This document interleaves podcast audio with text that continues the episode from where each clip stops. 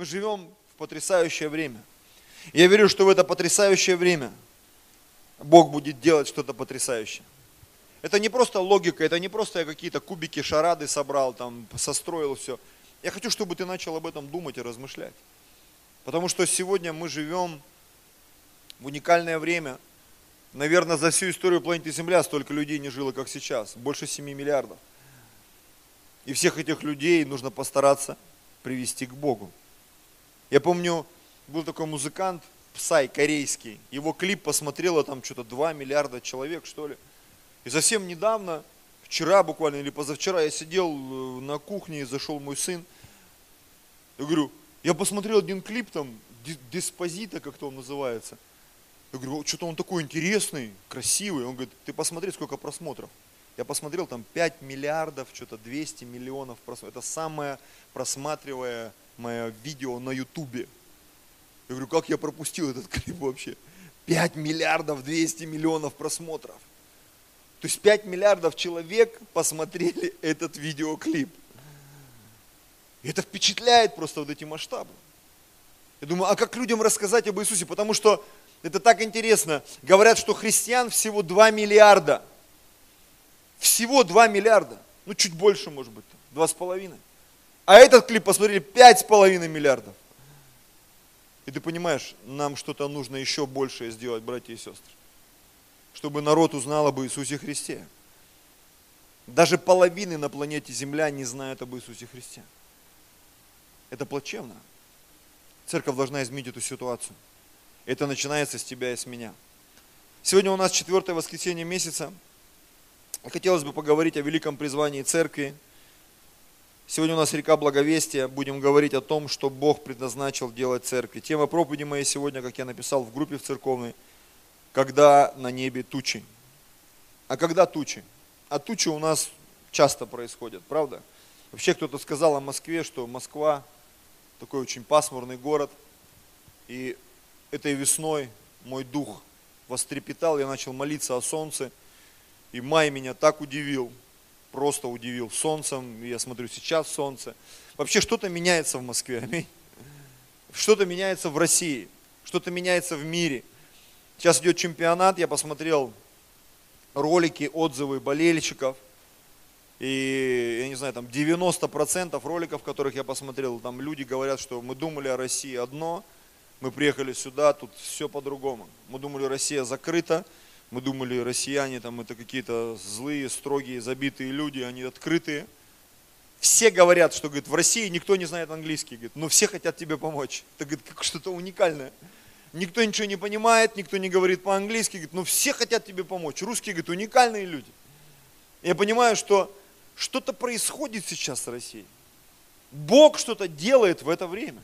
Поэтому нам с вами, братья и сестры, нужно готовиться к тому, чтобы проповедовать Евангелие проповедовать Евангелие, проповедовать Евангелие. Бог делает свою работу, а нам нужно сделать свою работу.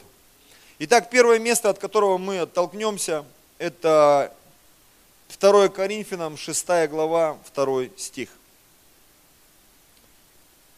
Ибо сказано, во время благоприятное я услышал тебя, и в день спасения помог тебе. Вот теперь время благоприятное – и вот теперь день спасения. Забегая вперед, хочу сказать, нам очень часто, как нам кажется, что-то мешает для того, чтобы заняться важным делом. Ну согласитесь. Ты почему до сих пор не замужем? Ну как-то вот не сложилось. Ты почему до сих пор не женился? Ну как-то не сложилось. Ты почему до сих пор не разбогател? Вот мне 43, я задаю вопрос, Господь, я уже 20 с лишним лет в церкви, да я уже должен быть, ну, по меньшей мере, мультимиллионером рублевым. Ну, что-то вот как-то не сложилось. Уже церковь должна быть, не знаю, там, несколько десятков тысяч человек. Я провел более тысячи домашних групп. Ну, столько работы было сделано. И возникает вопрос к Богу в себе, что не так, Господь? Что не так? И оглядываясь назад, я признаю, что в моей жизни было очень много вещей, которые я откладывал. Знаете, есть такой, ну, шуточное название такое, дух откладывания в нашей жизни. Завтра, послезавтра, не время, дождь, непогода, заболел, приболел там, не знаю, устал, что-то там еще случилось там, и ты понимаешь, что э, какие-то вещи в твоей жизни, они оттягивают вот этот момент благословения. Это как я, все собираюсь похудеть и все никак не могу начать худеть. Я все собираюсь там заниматься, бегать, что-то делать, и ты раз в какой-то веке придешь в футбол, поиграешь, а потом хромаешь еще месяца два. И у тебя как бы повод, я ж хромаю. Я не могу бегать, я не могу ходить, я не могу проповедовать, я работаю, я решаю вопросы с жильем, я решаю финансовые вопросы, я решаю семейные вопросы, я решаю интеллектуальные вопросы. Что-то пастор в последнее время как-то проповедует, я вот решаю, буду ли я ходить в эту церковь или не буду я ходить в эту церковь. И я могу еще так целый час перечислять проблемы и причины, которые мешают нам начать проповедовать. Но Писание, оно такое, знаете, бескомпромиссное. Она говорит, вот теперь время благоприятное, прямо сейчас. И вот теперь день спасения. Несколько мыслей моих слух. Мы с вами, братья и сестры, должны понять, что Бог живет вне времени. И если Он что-то сказал или что-то задумал сделать, то это сейчас и в данный момент. Аминь. Возможно, это выглядит сухо, возможно, это выглядит как какая-то формула, не до конца понятная. Но как только ты начнешь это делать, как только ты начнешь это делать, ты сразу же включишься в процесс. Знаете, я замечал, что я много раз планировал делать какие-то вещи. Вот одно из любимых вещей мое, как пастора, да, это посещение. И не знаю, как моя супруга, я люблю ездить в гости. Не к себе даже приглашать, потому что это даже не обсуждается. У нас постоянно кто-то живет или в гостях. Вот. Я говорю о том, чтобы мне самому куда-то съездить. Мне нравится ездить к людям в дома, в семьи, посещать. Мне нравится момент посещения. И у меня всегда есть там один в уме, плюсуем там тем, тем, тем, тем, тем. И я все, надо посетить, надо посетить, надо посетить. Там созвонился, списался. И вот неделю назад, даже, наверное, вот на этой неделе, я жене говорю, так, все, почему мы давно не были на посещении? У меня там ну, несколько семей, примерно 5, там несколько, 3-4 семьи, и еще там 2-3 человека, которые мы хотели посетить. И вот я сажусь на телефон и начинаю звонить. Одних нету, другие уехали, третьи заняты, четвертые где-то далеко, пятые не берут трубку. Я такой ошалевший сел, думаю, вот это да. Ты собрался, а коннекта нет. И когда я готовился сегодня к проповеди, я вдруг понял, что мы иногда хотим что-то на своих условиях. Вот наконец-то я собрался. Но пока ты собирался, у людей появились дела. Или часто иногда я слышу, как люди иногда раздражаются, обижаются, когда пастор трубку не берет, не отвечает. Ну, пока ты собирался, у пастора появились дела. Его уже кто-то пригласил, кто-то позвал, он куда-то уезжает, у него какие-то планы. И ты вот такой нарисовался, о, меня не приняли, не поняли. И вот так же с благовестием, братья и сестры. Когда ты соберешься, наверняка будут какие-то невероятные препятствия, причины, чтобы не пойти проповедовать. Будет дождь, гроза, ветер, какие-то странные люди появятся. Как только ты соберешься делать бизнес там какой-то, там, не знаю, чемпионат мира по футболу сразу там, и заниматься бизнесом нельзя, всем пендаля с Москвы дают. И как только ты собрался куда-то ехать, сразу в, в тех краях, куда собрался ехать, там э, штормовое предупреждение. С кем такое бывало? В нашей церкви, я заметил, это постоянно происходит. Причем со многими людьми. Как только ты что-то запланировал, что-то невероятное, я не могу, человек бьет себя в грудь, доказывает, аж пена летит изо рта. Пастор, ты что меня обвиняешь? Да я не обвиняю. Я просто вижу в Писании. Я применяю это к себе. Я себя в первую очередь обличаю. Я говорю, что для народа Божьего нет никаких отмазок. Когда человек говорит, я не проповедую потому что, я не служу потому что, я не делаю вот этого потому что. Описание говорит, вот сейчас время благопотребное. Вот сейчас день спасения. Начинай этот процесс. Запускай этот процесс своей жизни. Запускай процесс благовестия. Повернись к ближнему, ничего страшного, улыбнись ему. Скажи, запусти процесс благовестия в своей жизни. Открой домашнюю группу. Все, с кем я разговаривал, они меня сейчас услышат и поймут. Я не буду пальцем тыкать. Все, кому я говорил, сейчас время благопотребное открывать домашнюю группу, братья и сестры. А кого я приглашу? 20 миллионов в Москве. Кого хочешь, приглашай. Кого хочешь, приглашай. Вы знаете, вот в моей семье, в моей жизни запущен процесс домашней группы. И вот мы недавно отпустили, вот у нас Жибек, Екатерина, новую домашнюю группу открыли. Сколько уже? Месяца два прошло, да? Месяц прошел точно. Все. Я тут сел считать наших людей на ячейке, всех виртуальных, мертвые души, не мертвые души, там, всех, кто пришел, ушел. Я вдруг понял, у меня на ячейке уже 8 человек новых. Это без меня, без Авеля, без Людмилы. 8 человек на нашей домашке, которые ничьи. Мы просто их вот так вот собрали и сказали, пожалуйста, к нам на домашку. И я посчитал, 8 человек, уже вот отпустили вроде бы, но никого нет. 8 новых уже у нас на домашке, братья и сестры.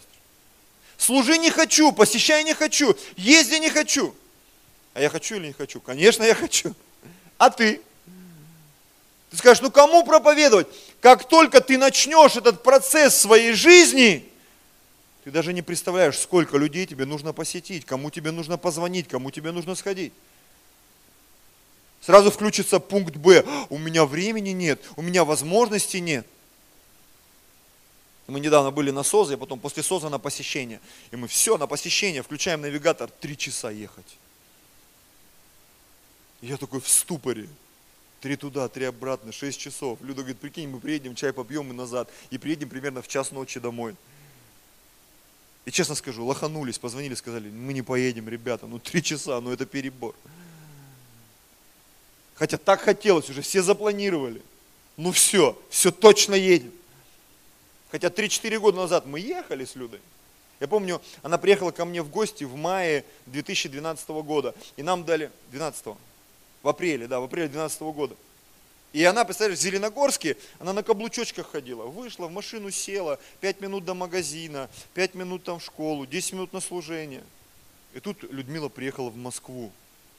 И нам с Кузьминок нужно было ехать, академика какого-то там дыра-дырянская, Южная Бутова и еще южнее. И мы ехали, ехали, ехали, ехали. Она говорит, а мы вообще в Москве едем? Я говорю, да, да, это Москва какую-то там семью молодую нужно было посетить, потому что в церкви было три человека, и ты готов был ехать хоть в Кирово-Чепец, главное, чтобы человека привести на домашку.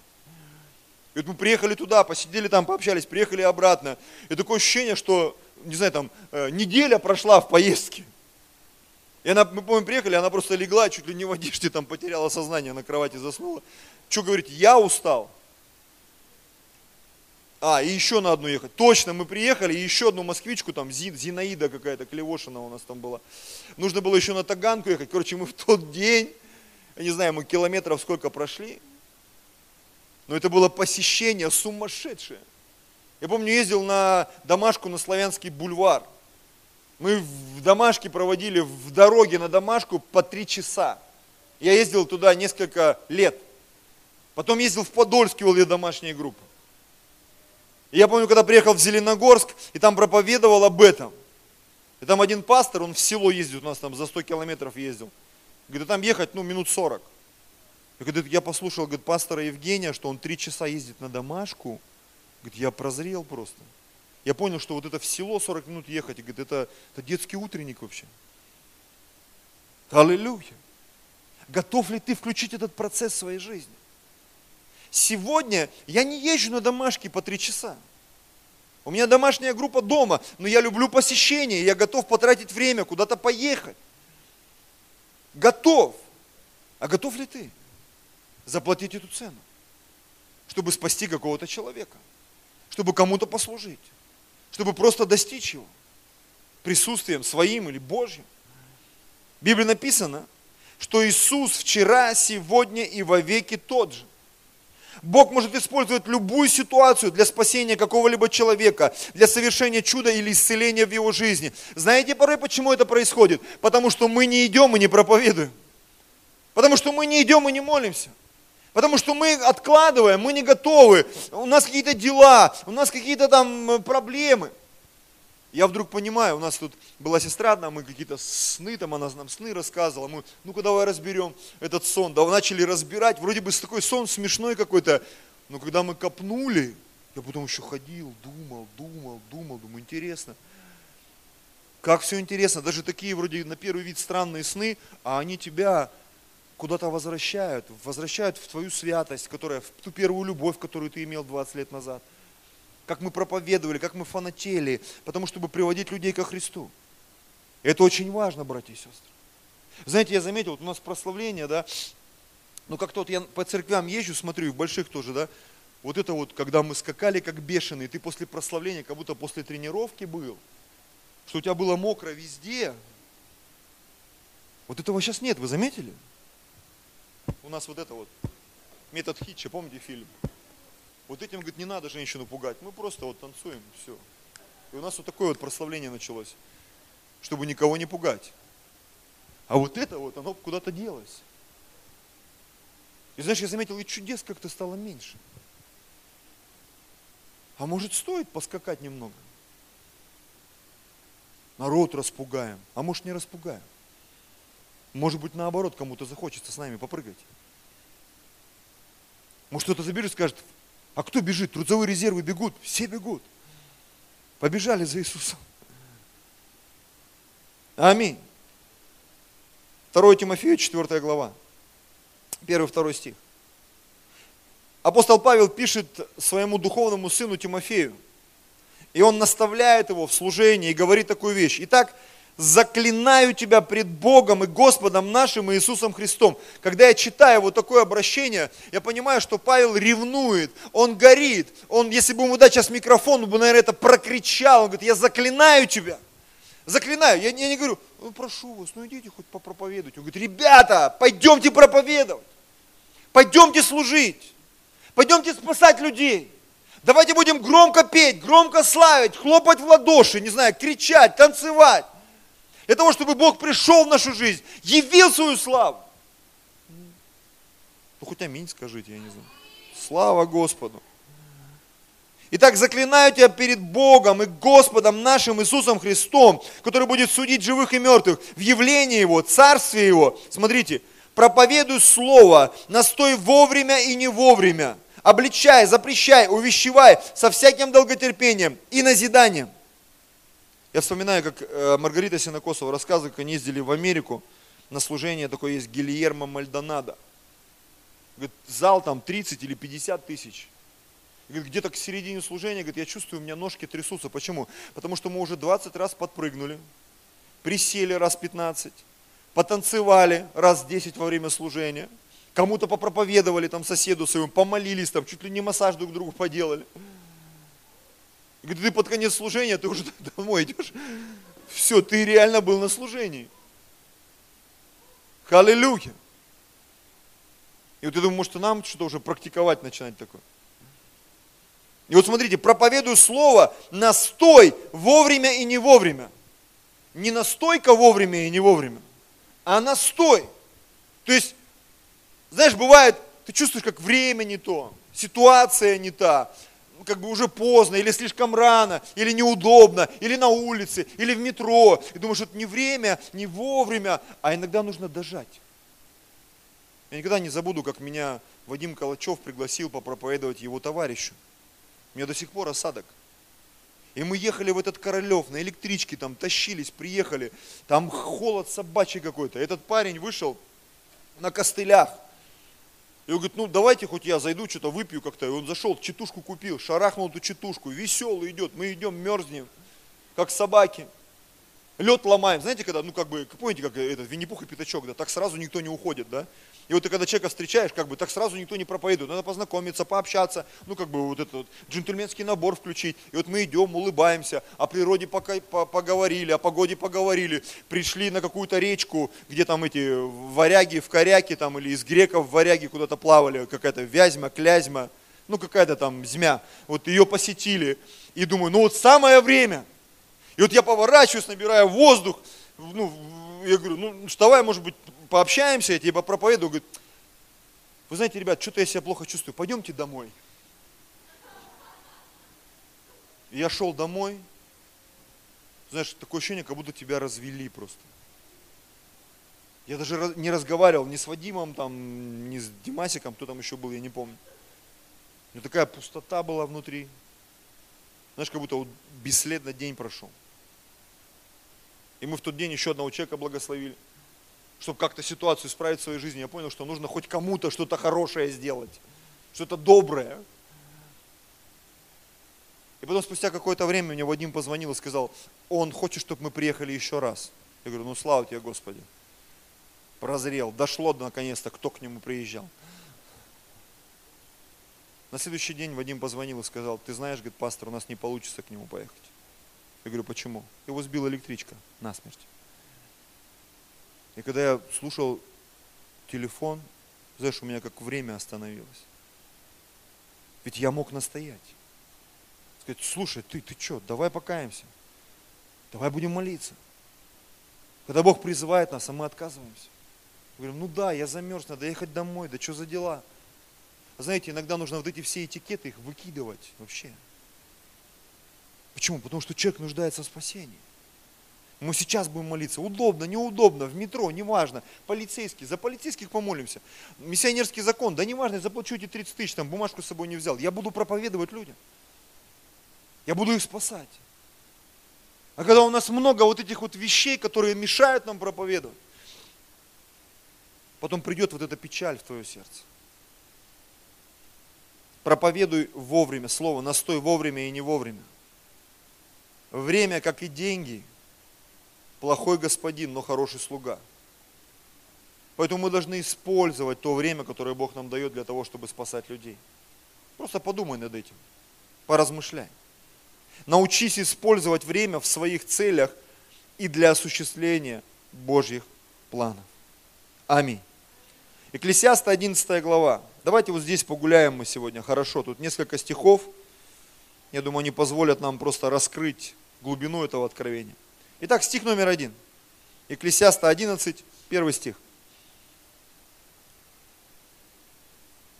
Отпускай хлеб твой по водам, потому что по прошествии многих дней опять найдешь его. Вы знаете, когда ты проповедуешь людям, ты порой даже не помнишь, что ты для них сделал. Не помнишь, ты просто им служишь, просто молишься за них, просто говоришь в их жизнь. И ты даже не знаешь, где они, что с ними там. Спустя какое-то время ты можешь увидеть результат и удивиться. Удивиться, что Бог с этими людьми делает как Он их спасает, какие чудеса происходят в их жизни. Даже если ты отпустил их, и они куда-то ушли. Я, может быть, не так многим людям проповедовал за свою пасторскую жизнь, да, но я знаю, что тем людям, которым я служил, проходит какое-то время, мы встречаем этих людей, а, они помнят нас до сих пор. Это событие 20-летней давности. Я много раз с этой кафедры уже приводил пример.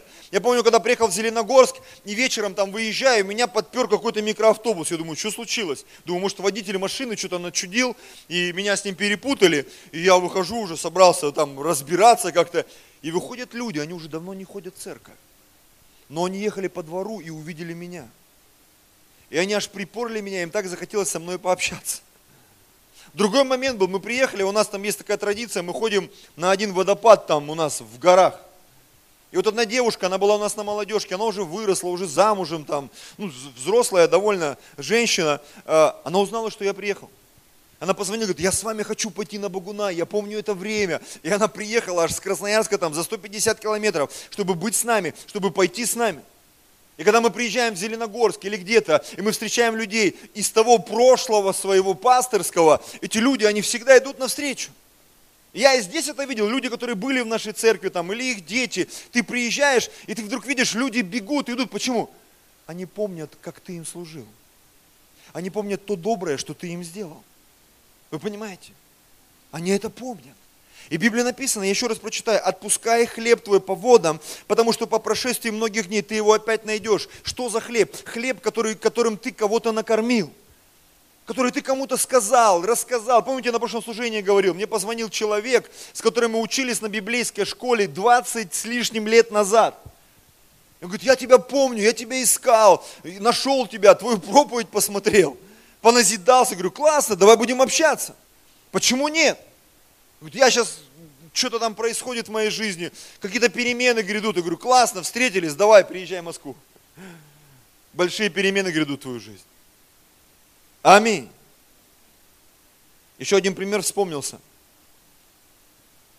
Однажды в Красноярске я, я призывал к покаянию, на одной, э, призывал к пожертвованию на одной из конференций. Проповедовал, по-моему, перед Ольгой Ледяевой, такая проповедь долгая была. И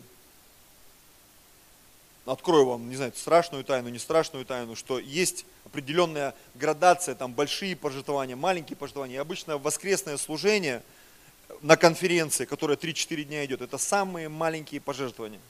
Самые маленькие пожертвования, всегда. Такая статистика, не знаю, в большинстве случаев. И вот я проповедовал воскресное служение последнее, и собрал, оказывается, самые большие. Там пастор сказал, говорит, слушай, ты собрал самые большие пожертвования. Я 40 минут проповедовал. Я там рассказывал одну историю, там прочитал целый рассказ, кому нужен сын там. И реально это коснулось многих людей. И спустя какое-то время а, у кого-то в гостях я был или где-то дома, я нашел эту кассету. Просто случайно включил, смотрю, я там проповедую. И когда я слушал себя, и знаете, я был ошарашен тем откровением, которое я выдавал со сцены. Я вдруг понял, что прошло время, я уже забыл, что я проповедовал. Знаешь, под помазанием такого наговоришь. Я слушал себя, я не то, что там восхищался там с собой, да, я просто обалдевал от того, что я говорил со сцены. Я вдруг понял, это хлеб, он был в моих устах. Бог мне дал этот хлеб раздать людям. И сегодня, когда я слушал, ну, в тот, в тот день, когда я слушал эту проповедь, я вдруг понимал, это был хлеб для меня даже. Я вкушал, думал, вот это да. Я бы, наверное, сейчас бы, если бы открыл это место из Писания, я бы так не смог преломить и, и просто выдать это, как я сделал это тогда. Этот хлеб, который я отпустил по водам, он вернулся ко мне опять спустя какое-то время когда ты кому-то проповедовал, когда ты э, кого-то спасал, и вдруг ты слышишь из его уст, когда он спасает кого-то, знаешь, такой круговорот воды в природе, еды, хлеба, духовных откровений, ты начинаешь понимать, слушай, это слово, которое становится живым и действенным для меня. Потому что я когда-то это делал. Помните, пастор Анатолий проповедовал очень интересную мысль. Это его откровение – не скажу, что я там согласен или не согласен, пусть это у каждого свое. Он говорит, что там одна река обтекала, типа она по кругу бежала, помните? Говорит, если ты в эту реку кидаешь, то рано или поздно этот круг, он будет заполнен твоими посевами, и жатва будет постоянная, жатва будет постоянная. Я вот сегодня это откровение хочу применить а, к теме моей проповеди. Если ты сеешь Евангелие в людей, ты однажды увидишь, как люди спасаются постоянно на твоей домашней группе, на твоем служении, если церковь, она постоянно проповедует Евангелие, если река благовестия, она постоянная. Вообще-то вот в это воскресенье, четвертое воскресенье, у нас должен быть урожай, праздник урожая. Нам нужно позвать всех людей, которые покались за этот месяц, сделать им какие-то подарки, помолиться за них особенно, благословить. И я верю, что это время придет в нашу жизнь. Когда каждое четвертое воскресенье мы видим будет толпы людей, которые спаслись за этот месяц которым есть что рассказать, подарить, посвидетельствовать. Вот это то, к чему мы должны прийти, братья и сестры. Аминь. И каждое служение будет особенным, каждое служение будет особенным. Мы к этому идем. Нам нужно постоянство. Нам нужно постоянство. Идем дальше, второй стих. Давай часть семи и даже восьми, потому что не знаешь, какая беда будет на земле.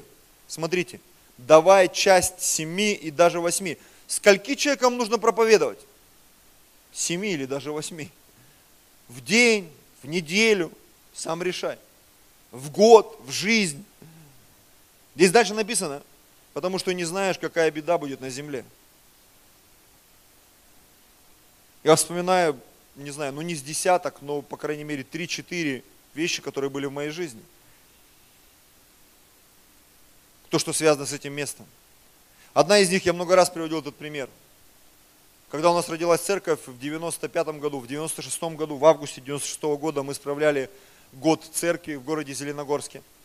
И у нас в общежитии там покаялось около 40 человек или 45. На его просто было день рождения церкви, и 40 с лишним человек покаялось из общежития. Молодежное общежитие, мы как-то туда прорвались, пробрались, и там толпами. И потом, когда я уезжал на библейскую школу, у меня домашняя группа была 45 человек, помнишь, да?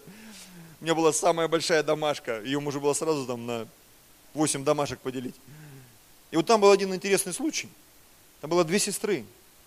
И когда был призыв к покаянию, одна сестра вышла и покаялась, а другая нет. И через неделю буквально, это было лето, они купались, и та, которая не вышла к сцене, она утонула. Они начали тонуть, там проплывали мимо каких-то ключей там ледяных, начала ноги сводить судорогой. И вот та, которая спаслась, покаялась, она выплыла. А та, которая не покаялась, она утонула. Я вспоминаю еще один случай. Когда я пришел к одной женщине, и у нее был рак. Причем он сначала одна нога опухла, потом сдулась, потом другая нога опухла, потом рука. И когда мы пришли, там какая-то часть тела, то ли нога, то ли рука, то есть ее нога была больше, чем все остальная часть ее тела. И чтобы ей проповедовать, мне пришлось, она не могла переворачиваться, мне пришлось залазить э, туда к стенке, но она лежала лицом к стенке, и вместе с ней молиться. Причем во время молитвы она потеряла сознание, и мы молились, чтобы она пришла в сознание, чтобы домолиться до конца.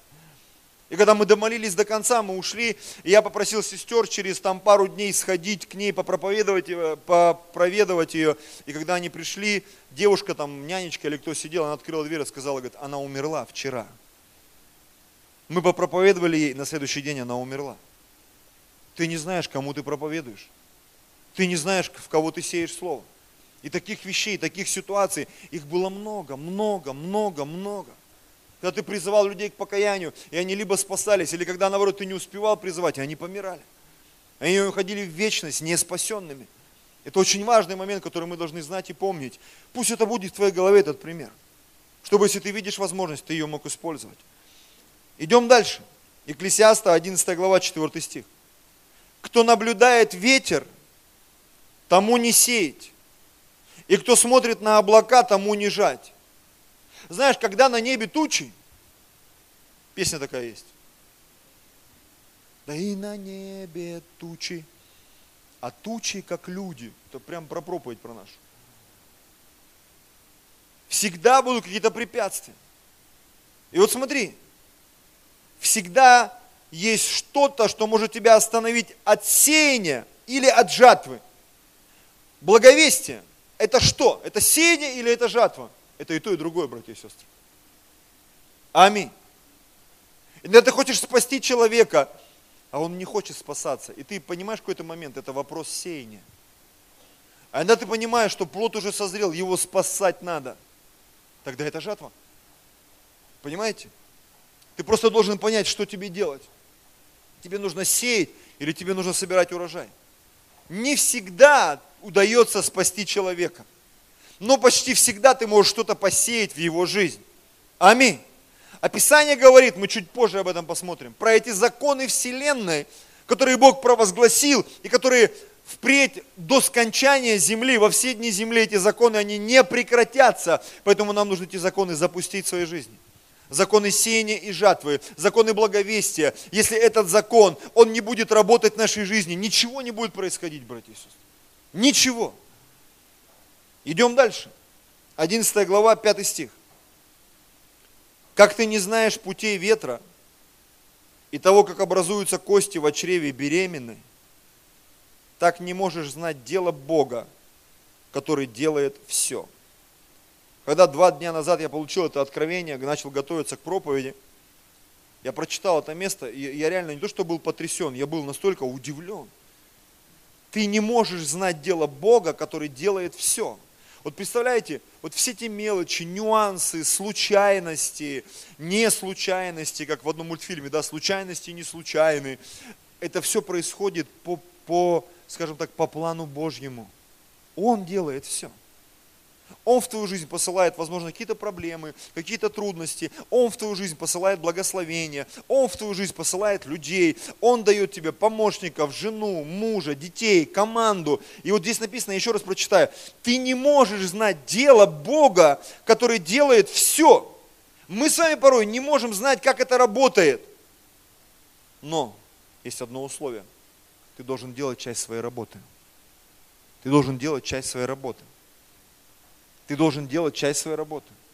А вот я уже 10 лет проповедую, а люди не спасаются. Проповедую дальше. А я вот домашку пытаюсь начать уже 6 лет, а она все никак не начинается.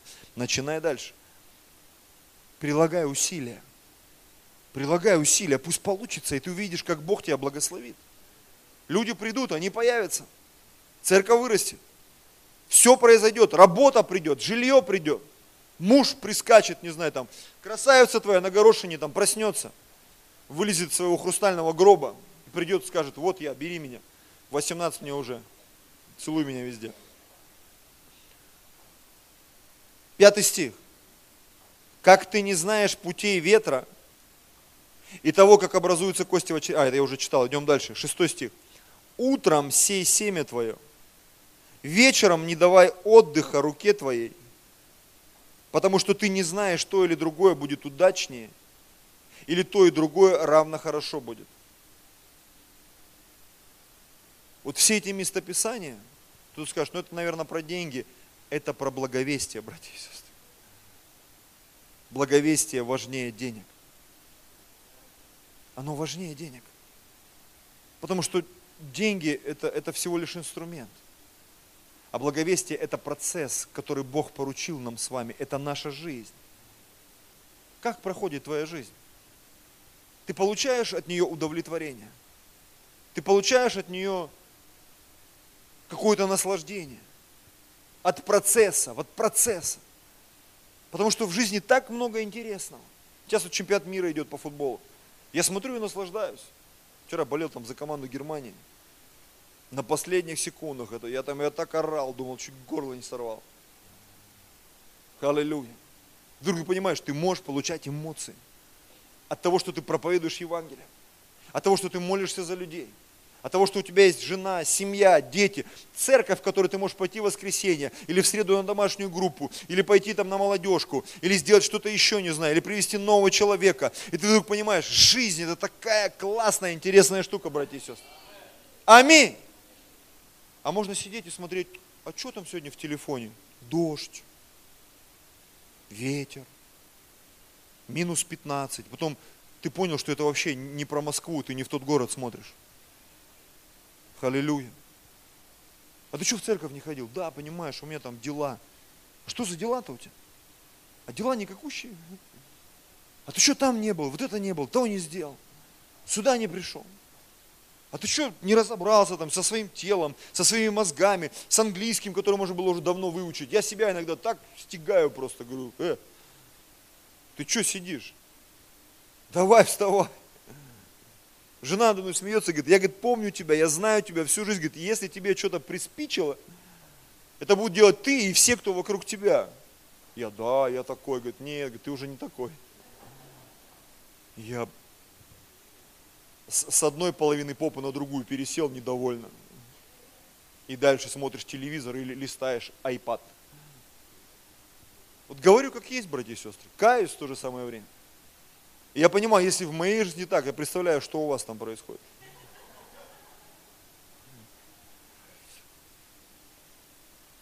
Я помню, когда мы только покаялись, мы такие были горящие, и нам, молодым пасторам, говорили, если хочешь, чтобы люди в твоей церкви от пола подпрыгивали на 5 сантиметров, пастор должен на 15 подпрыгивать там.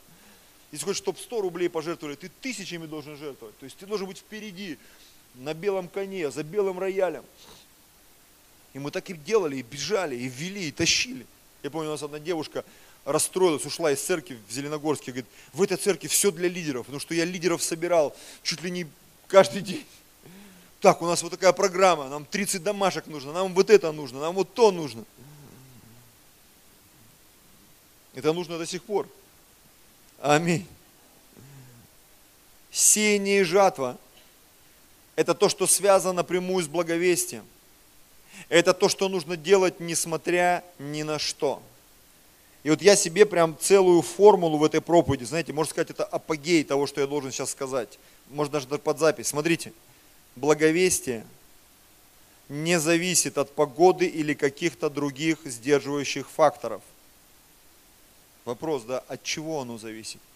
Оно зависит от решения в нашем сердце. Благовестие, как и любое другое действие, если бы я о чем-то сегодня проповедовал, да, потому что когда Бог тебе дает какую-то формулу, ты эту формулу можешь применять к любому откровению. Так вот, вот это для меня сегодня формула, я прям выделил жирным, красным, со знаками восклицания себе. Еще раз скажу, благовестие не зависит от погоды или каких-то других сдерживающих факторов. Оно зависит только от решения в твоем сердце. Аминь.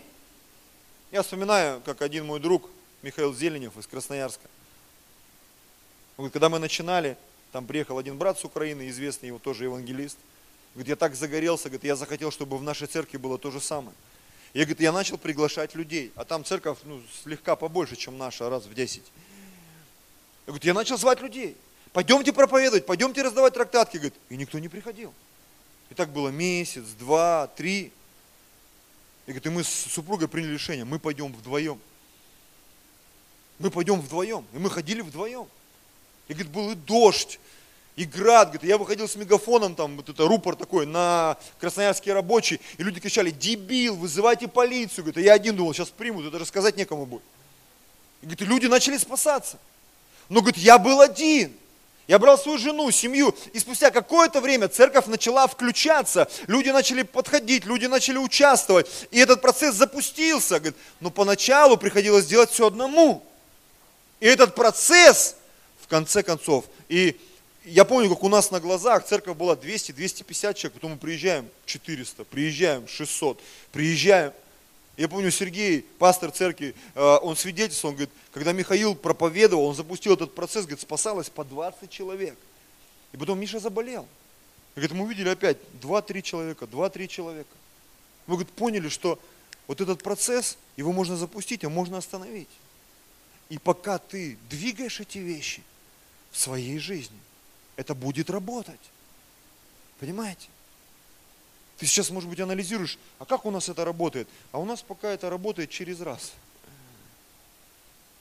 И у меня возникает вопрос, как много мы проповедуем?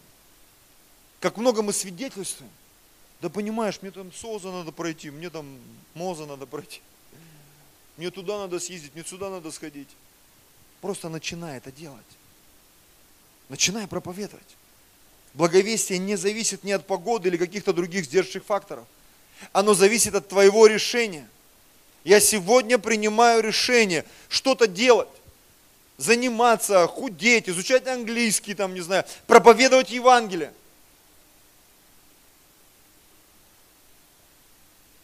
Аллилуйя. Пожалуйста, музыканты, можете уже выходить. Бытие, 8 глава, 20, с 20 стиха по 22. На земле произошла катастрофа. Бог, видя, что происходит с его творением, знаешь, такая лютая проказа под названием грех, она ворвалась в человеческие сердца. И животные, которые ели траву, они вдруг начали есть других животных. Люди, те предназначенные вещи Богом, которые им были предназначены, они их извратили, начали убивать друг друга, насиловать. Появились страшные извращения разного рода. И Бог принял решение этот мир потопить. И когда Он его потопил, там остался кораблик. Мы знаем его как ковчег. И с этого ковчега все и началось. Поэтому если говорить уже откровенно, то мы даже не от, но, не от э, Адама, мы от Ноя. После Ноя началось то человечество, которое мы знаем сейчас, братья и сестры. Хотя мы живем вообще уже после прихода Иисуса. То есть это много-много-много тысяч лет назад было. И вот когда Ной вышел из ковчега, написано, он устроил жертвенник Господу. И взял из всякого скота чистого, и из всех птиц чистых, и принес все сожжения на жертвенники. Сейчас спроси тебя, какие птицы чистые, какой скот чистый. Многие из нас, ты даже понятия не имеешь, о чем идет речь. Но тогда это было определенное условие. Тогда не было заповедей, не было никаких законов, не было закона Моисея, ничего не было. Но Ной, он какими-то там способностями Бог ему, видимо, показал, он мог определять чистое, нечистое, святое, не святое, правильное, неправильное. И вот я ту атмосферу, перенося на наши реалии, я сегодня могу сказать с уверенностью, что когда мы входим в Божье присутствие, мы как Ной можем отличать чистое от нечистого, братья и сестры. Чем я могу сегодня заниматься? Бог тебе подскажет. Какие передачи я могу смотреть? Какую музыку я могу слушать? Каким людям я могу проповедовать? Вообще, что я могу делать в своей жизни? Поверь мне, Бог тебе покажет чистые моменты, чистые мотивы. Он, он покажет тебе, в чем отличие. Написано, мы увидим разницу. В последней книге э, Ветхого Завета в Малахии написано, вы увидите разницу между служащим Богу и неслужащим, между чистым и нечистым, между святым и несвятым. Мы увидим эту разницу. Мы увидим эту разницу, и одна из вещей, по которым мы определим, это наша способность служить. Аминь. Это наша способность проповедовать. Сегодня это пришло в церковь, мы сегодня побеждаем нищету, в церкви входят благословения, христиане становятся богатыми, влиятельными. Но вы знаете, у меня в сердце, как у пастора, есть одна тревога, братья и сестры.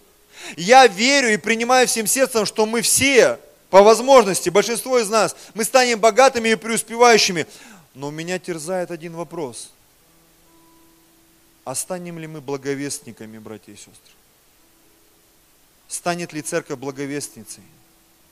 Я рад за всех сестер, которые скоро выйдут замуж, за всех братьев. Искренне рад за всех вас. Рад за всех преуспевающих бизнесменов, за наши профгруппы, за начинающих, молодых. Я рад, искренне рад за то, что Бог поднимает нас, открывает двери, ведет куда-то. Рад за вас, братья, за ваши кубики пресса, за ваших красивых жен. Рад. Но хочу бросить вызов в зал. А что с благовестием? Это важнее всего. Это важнее всего. Видите, как много пустых мест сегодня? Их очень много. Это небольшой зал. Тут даже 200 человек сложно посадить, хотя они говорят, что можно.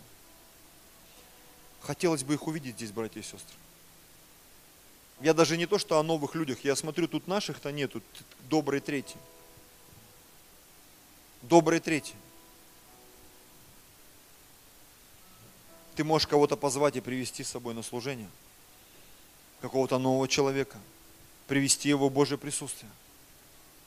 Пусть вот эта тема благовестия, она станет важной для тебя. И даже когда на небе тучи, пусть это тебя не останавливает.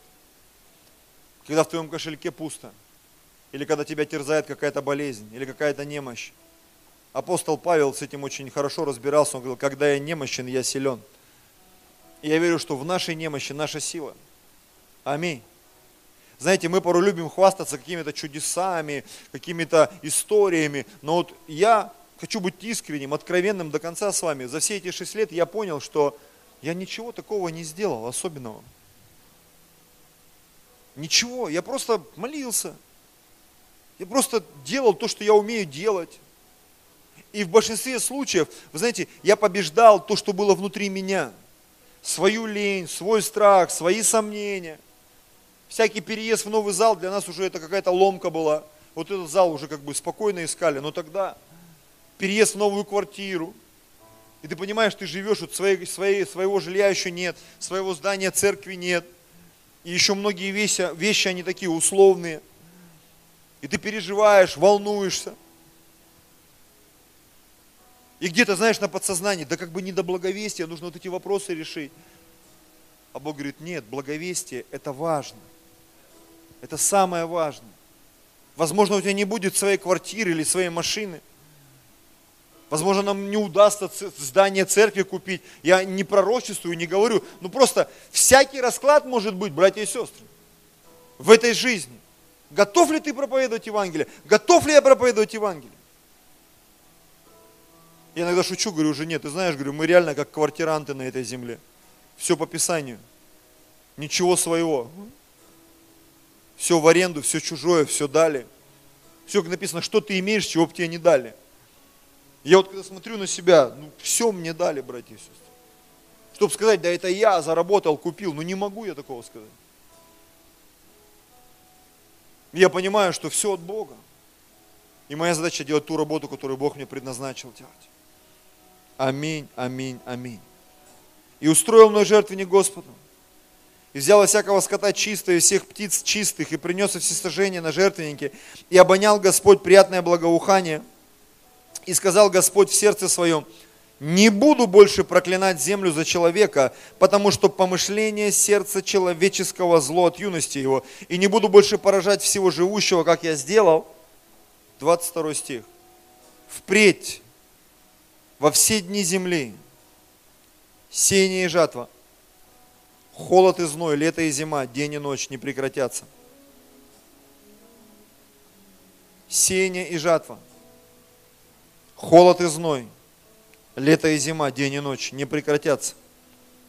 Во все дни земли не прекратятся процессы, которые мы с вами можем использовать для того, чтобы исполнить волю Божью и войти в свое призвание. Для кого-то эти процессы – это повод, чтобы сказать «нет», а для кого-то эти процессы – это возможность. Это возможность.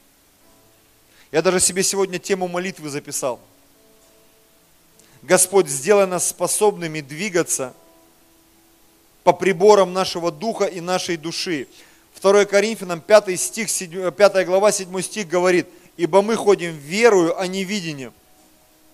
Когда я летаю в самолетах, я всегда вспоминаю этот пример, что летчики, когда они двигаются там, в облаках, над облаками, они не могут просто смотреть э, в иллюминатор, они ничего там не увидят – они смотрят на приборы.